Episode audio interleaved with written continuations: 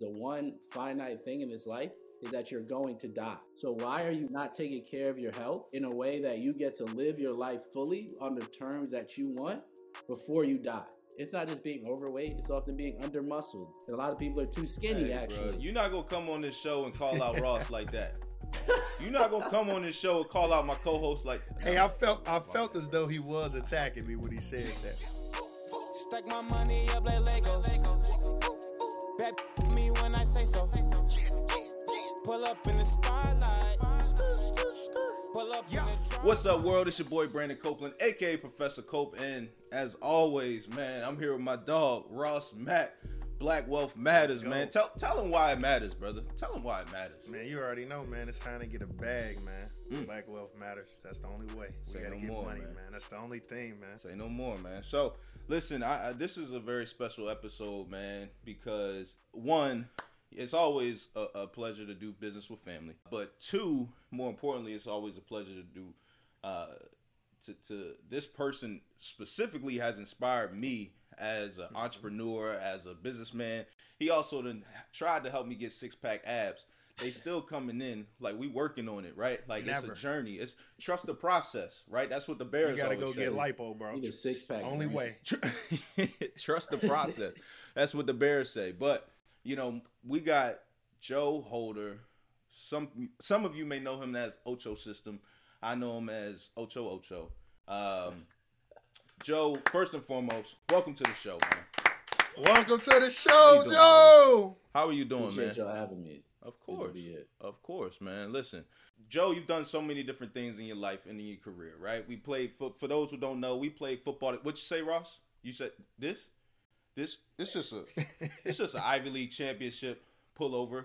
One of the three that we won, three championships that we won during our time. Hey, Together. hey, it's crazy because I saw a bum wearing that. I thought they was giving them out at the Listen, Salvation Army, bro. listen, So you Joe, earned Joe that. and I, you know, all we right. did some. We went to war together in college, ah, defending Franklin Field. So you know, while while you know we got to know each other as teammates, um, you know, we also built a, a great friendship. And and again, as I said, iron sharpens iron. And, and so a lot of people know Joe. I mean, listen, I, I'm I'm going to butcher some of these things. So you make sure you you you you tell the people who you are, right? But uh, he's done a master class. Check the box. Come on now. He's done a master class. You already know. He, That means expert and then some, right? He he he has his own well Nike Master Trainer, right? But uh, created the Ocho system, which has inspired and influenced a lot of people. But not only, uh, you know, obviously being a health advocate, health and wellness expert. I'm sure you might have a, a, a, a even more intricate title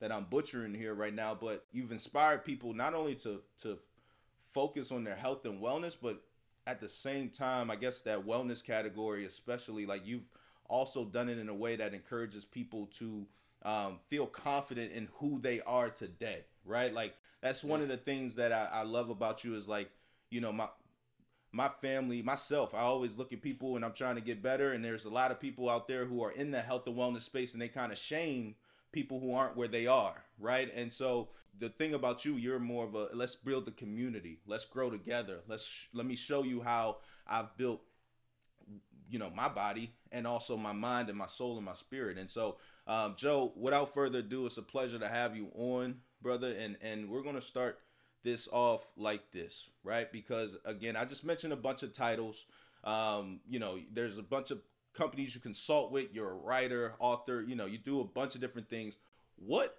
is the most important crown or title that you hold to you Uh, I mean, at the end of the day, uh, you know, I'm a I'm a fan. First of all, thanks for having me. It's good to see you and Reef always plotting, planning on Netflix and on the internet and whatever. I remember when Reef was, you know, in the studio dropping rap albums. I was like, what, the, what is this man doing? But I'm glad to see it's worked out.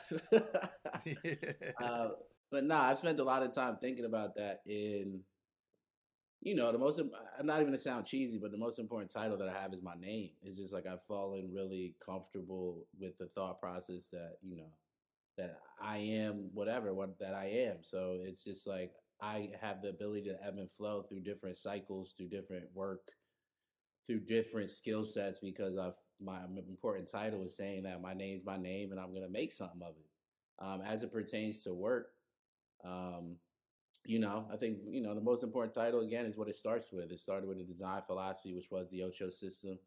That's never to go away. I hold that near and dear, and I'm able to kind of do what I do because of that. So that'll always be the most important. It's what I started from. It's what you know gave me these opportunities. Is what I continue to develop.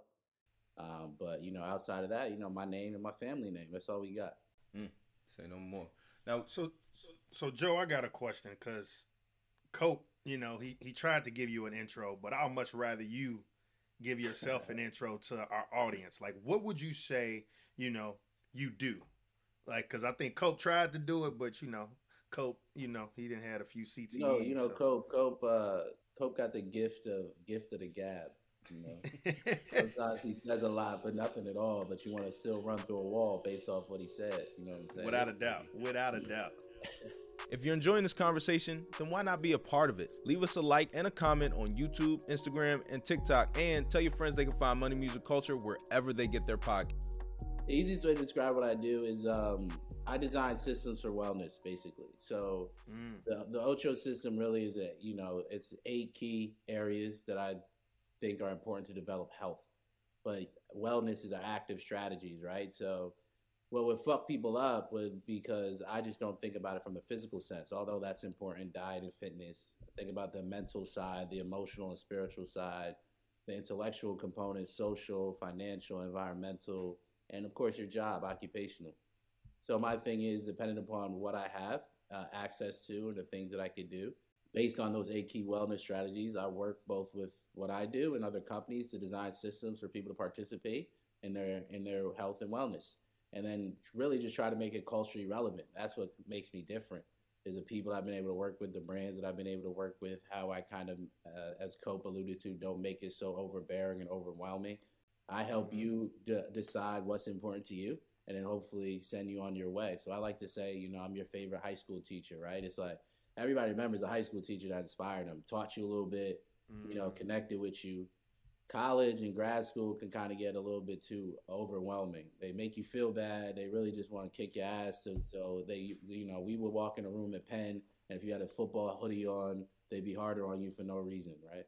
And the purpose of it should just be higher education and flourishing. So, you know, I approach it from from that mindset: is how can I help people flourish, and how can I help it do it in a way that's not theatrical, but is just part of human existence? Because I truly do think health is a human right. Like for better or for worse, this is all I think about Mhm. all day. I wish I didn't.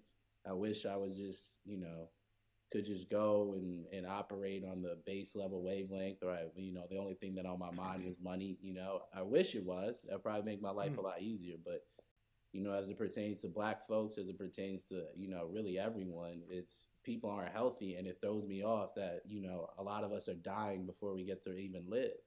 So I just kind of want to Mm. change that. It's interesting you say health is a human right because when you look at America versus other countries, we have an obesity problem. What would you say Yeah. is like the driving factor behind that? And and especially when you said, you know, black people's hmm. health too, right? It's it, it, it comes from a lot of things, like a lot of reasons that stem from this. What would you say is the, you know, some of the reasons why?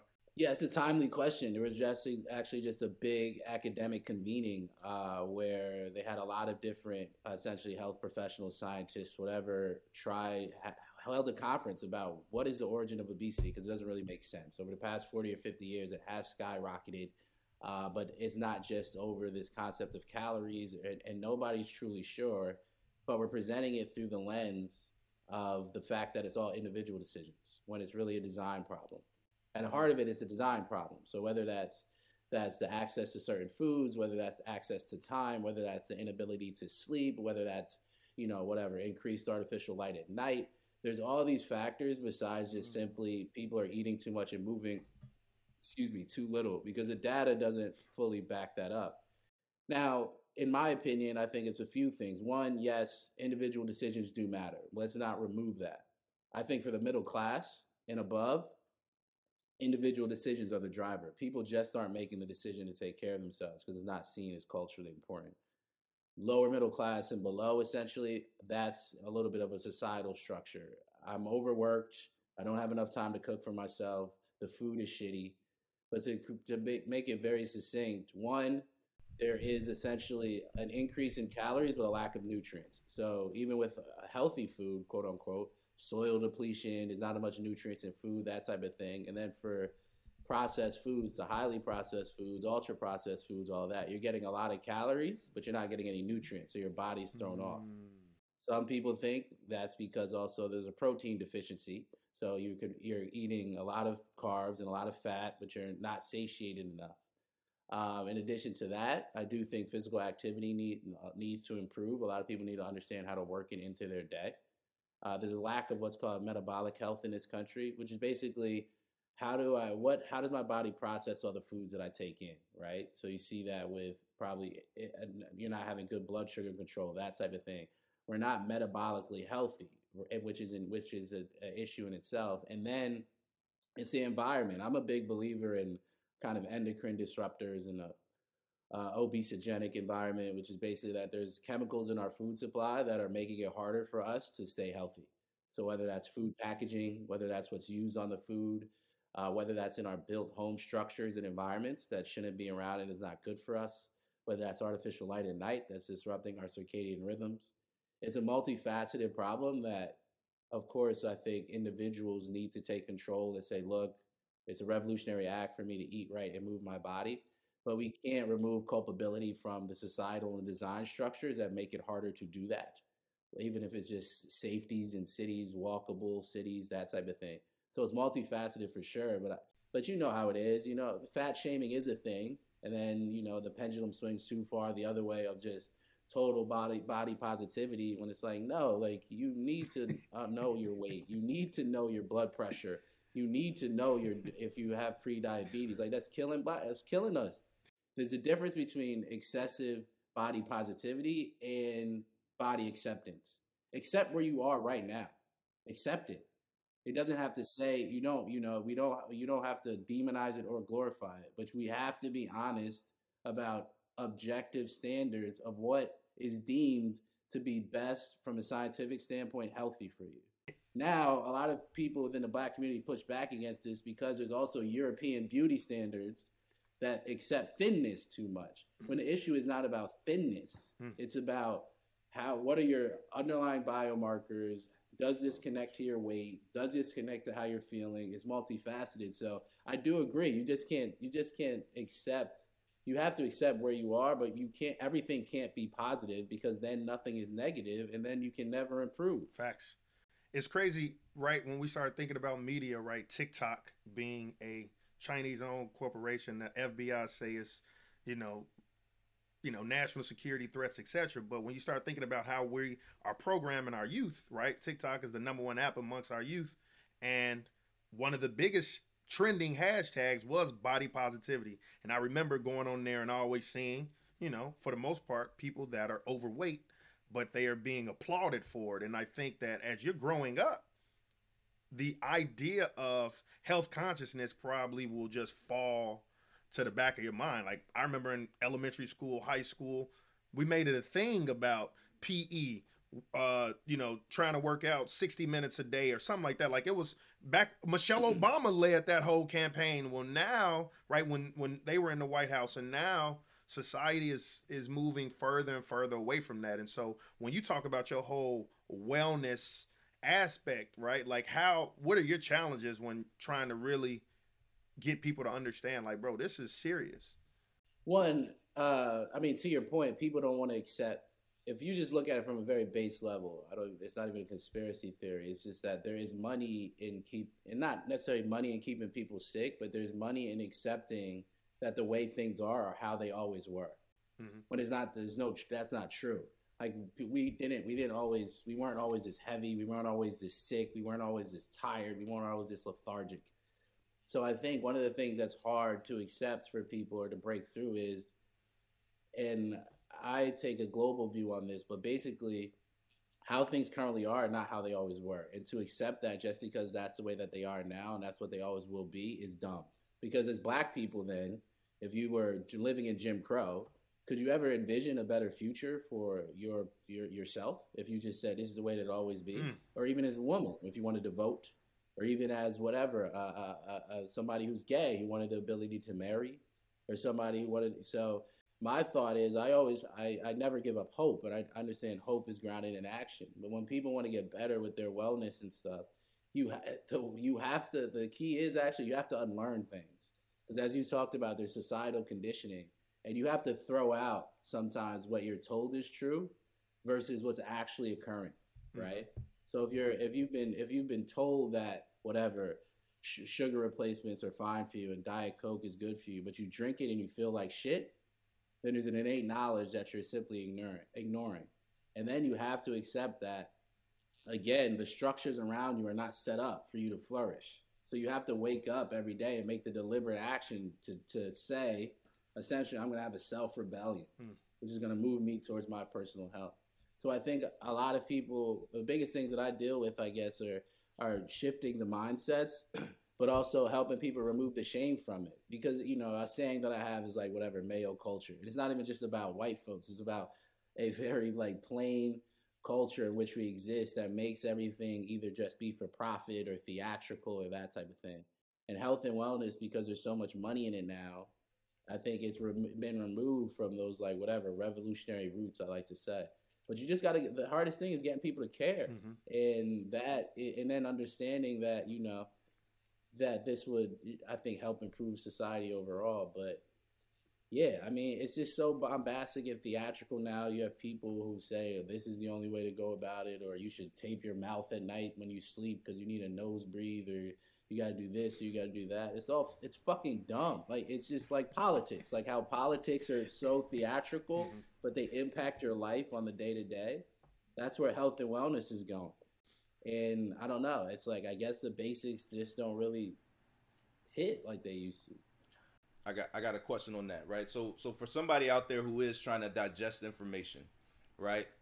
How and they know nothing, right? It's like yeah. us with financial education, right? Like we see people on social media all the time saying some stuff, and when you know, you're like, that's some bullshit. Like you're gonna you're gonna f up lives, right?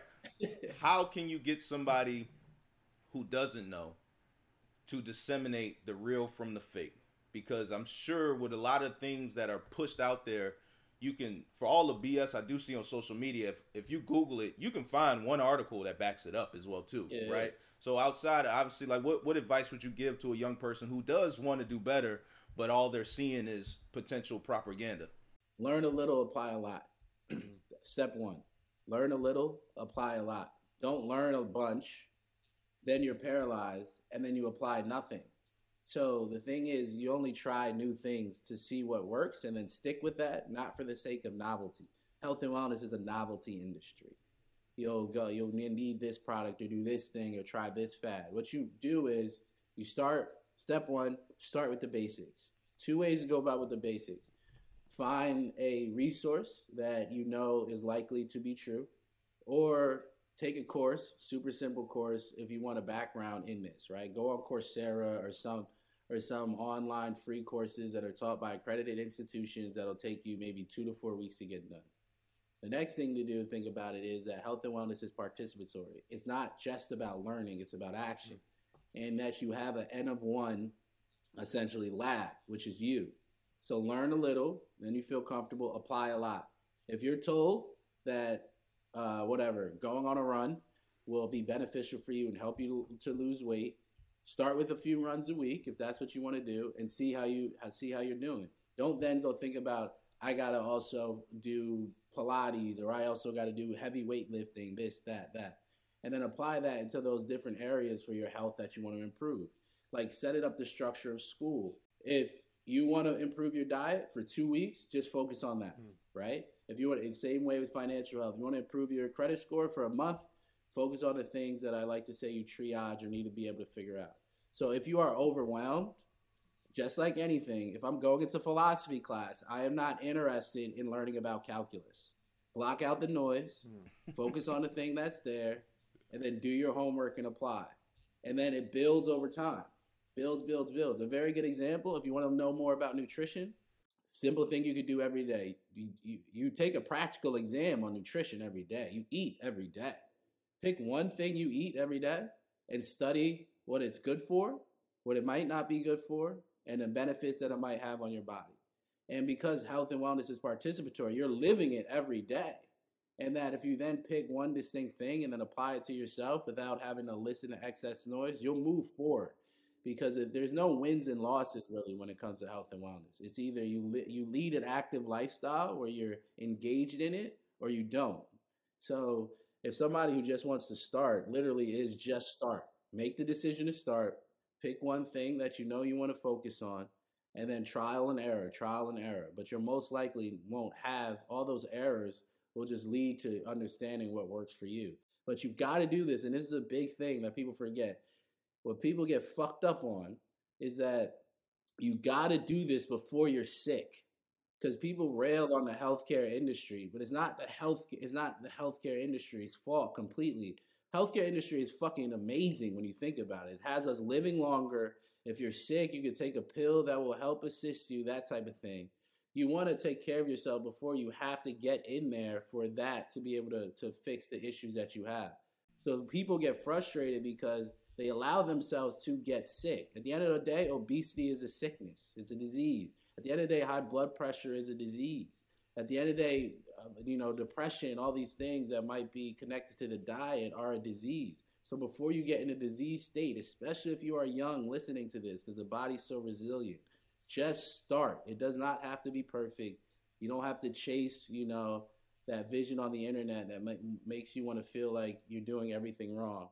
But I'm telling you, once you start to get broken, you know, as you know, I dealt with a lot of injuries in football, and this is why I'm passionate about this stuff. I know what it's like to have to climb out of a hole. And I know what it's like to have to do that at your athletic prime. And now, as you start to get a little bit older and, and things like that, don't dig a hole, man. Just don't like, if you have, if you don't have to deal with that, don't dig a hole and things become a lot easier. They said that, uh, you know, I, am sure you've heard the quote of, you know, a health, a, a healthy person has a thousand wishes, but a sick person only has one, right? And so, you know, one of the things I, I, I wanted you to highlight really quickly here is because, like you mentioned, like being obese is a disease, having high blood pressure is a disease. And, you know, just for anybody out there, you know, level setting, technically, when I go see the doctor, they say I'm overweight, right? Cool. So we mm-hmm. talking to me right now, and you know, I want to make sure people, you know, oh, you wait, no, no, no, let's no, all a spade a spade because that's not true. That's what doctors so, tell me. I promise yes. you. All right. So doctors, doctors, are they look at the chart and they say you're overweight. Right. That's the BMI. So BMI is a screening tool, not a diagnostic. But to your point is is that there's there's a lot of ways to be able to determine how one might be healthy or is not, right? So all again is just like anything, just because you might be in a disease state doesn't mean that's where you have to remain. Right. But this is this is my question here. Cuz Yes. No, no offense. I don't. I don't give a shit. You can call me overweight. I'm, I'm cool. Uh, because we grow up in a household where, again, high blood pressure sometimes is the norm. Like you hear it so much. Grandma, auntie, everybody is obese. Like it's the norm. So young people are growing up, and it's like, you you say it's a disease, but what do you really mean when you're saying that? Like, why do you describe it as a disease? Right? Can you kind of really explicitly outline that so that people actually know, like, oh shit, okay, I, I see what he's talking about now. Yeah, I mean, uh, just all right. So I'm of the belief, and this gets me in trouble sometimes, but I'm of, of the belief that words matter. That that words matter. That we need shared definitions that allow us to move forward, even if it doesn't make us feel good. So, for better for worse, obesity is described as a perhaps disease state that is linked to increased chances of death, increased chances of sickness, uh, immune system depression, um, and sometimes you're not sure if obesity is the is the is the is the cause of the disease itself. Is it because you have metabolic dysfunction, where say your blood pressure is too high, your blood sugar is too high, your blood your cholesterol, your fat levels are too high within your blood, and that then eventually leads to this. There are some people that are technically obese that have good underlying metabolic health, but for the most part, if somebody is obese, they have poor metabolic health, which is basically too high blood sugar elevation, blood pressure is messed up, uh, too many lipids and fat in the blood, that type of thing. Now, what does this all mean? Why is this of a concern? Because it increases your chances to die. Now, I know a lot of people aren't like, oh, well, I won't drop dead immediately. Well, it also decreases your uh, quality of living, which is called your health span. So the difference between a health span and a lifespan. Lifespan, how long you live. Health span is how well you will live. The duration of that. So if you live to 95, you want a health span that's probably you know 90 to 93 years. We're living longer, but we have shorter health spans, which is connected to, of course, obesity. So the thought process is call a spade a spade. Obesity increases the chance of sickness during your life for the most part, for most individuals who are also not taking care of themselves. And again, it's in the same way of if I'm not doing the right thing in school, or if I'm not going to the dentist, or if I'm not, you know, performing the exercises that I need to do for my hip just because I have a ge- genetic abnormality, that type of thing. I'm not going to accept that because the one finite thing in this life is that you're going to die for better or for worse. So why are you living, not taking care of your health in a way that you get to live your life fully on the terms that you want before you die? And that's how I look at it too. And you know, there are issues with our health that we should take advantage of. It's not just being overweight, it's often being under muscled. Muscle is one of the most important metabolic tissues out there. And a lot of people are too skinny actually and don't have enough muscle. So that's a whole other thing. So it's Hey, just bro, like, you're on. not gonna come on this show and call out Ross like that. You're not gonna come on this show and call out my co-host like. Hey, I felt I felt that, as bro. though he was attacking me when he said that. I felt attacked. Hey, but no, so I actually Like, get your skinny ass out of the fucking chair. Hey, but now I actually got a question though because you mentioned the word depression several times, and so I really want to understand, you know, the correlation between your diet of what you eat and how that might, you know, cause depression, as well as you know the the correlation of exercise to maybe lim or decreasing the possibility of depression. Yeah, the way to think about this, and you know, it's often hotly contested, but the way to think about this is diet as exercises as adjunct therapies. Adjunct therapies are additional therapies that you essentially give to a medicated patient that will likely increase the chances of them battling through, excuse me, some type of issue or disease. In this case, when we're talking about depression, why a lot of people often get upset because I've, I've been depressed. I was diagnosed with depression in college. Is basically when you're depressed, you get annoyed oftentimes when people like, oh, why don't you just eat healthier and work out more? You'll feel better. You're like, motherfucker, you do not know what this feels like, bro. It like you, you, you do not know what this feels like. But the key is for a lot of folks who might have mild, you know, mild depression, the first line of defense is a healthy diet and exercise. Now your question is why? you know, there's certain nutrients within food that might, you know, increase essentially neuro, how neurotransmitters are, are, are processed, right? So a lot of people, which are basically chemicals in the brain. Now there's theories about whether the chemical disorder in the brain is actually why people are depressed, whatever. But there are known nutrients within food that once you get people who might have anxiety, depression to increase, seem to have benefits, right? Some cases that might be omega threes, and some people might be vitamin C. uh, You know, other people typically seen with when people eat a Mediterranean diet, that type of thing. Your body is just a series of chemical responses, and if you're consuming foods that don't essentially break down to provide those chemicals in the body that we need to feel good, you'll likely have some issues. Exercise is one of those same same things, right? It's like you know the runner's high is basically because we have an endocannabinoid system in our body. When we work out hard, certain of those you know things are released. That's why CBD and all those things got big. Can make us feel a little bit better. And then also, just from a mental state, it allows you to feel like you're moving forward. Oftentimes with exercise and you're working out, that you're able to then do something, which improves kind of your subjective uh, uh, uh, mood state. So you got to think of them as adjunct first line therapies. If you need to go on antidepressants or take medication, fine. There's, there's nothing there's nothing wrong with that. But you also then do have to think, what are those baseline things that I would need to do that might improve my well being uh, that I probably should try. So you know, it's like when you're building a house. You know, you know, y'all all about the real estate and things like that. It's like the foundational practices are super key, and then on top of that, you might you put in that you know that nice kitchen island that might set it off and put it over the top. But yeah, there is definitely you know empirical and scientific knowledge behind the the science of of food and nutrition and uh, exercise to combat depression. If anybody out there is actually super interested in that, there's a whole food scale dedicated toward towards mood states. You know, and uh, you, it's an easily researched one. Look it up if you just want to see how it might impact your mood. Try that diet. I love how uh well one of the things that you just said kind of resonated in the sense of like you said like sometimes you know, you prescribe medicine for depression and other things, right? Supplements for your body to help you with the nutrients, chemicals, certain things, right? And you know, I, I, I can't remember where I heard this from, and it might have been church actually. And and you know, I think the the pastor mentioned how you know sometimes we focus so much on the solution, but we never focus on like what actually got me here in the first place. Like how did I actually get to this point? And so I think that that's important with with health, but also in other things as well too, right? Like when you are taking that solution, you are getting that uh, outside help, um, whether it be supplements, pharmaceuticals, uh, just therapy, whatever it is, right? Like you also got to make sure that you're doing the work as you mentioned earlier. Knowledge without execution is you know pointless right? So so you got to make sure you're doing the work to really figure out what the original like how did i get here to this point? What was i doing to my body potentially that could be self-damaging and mm. keeping me on this this cycle or on this track?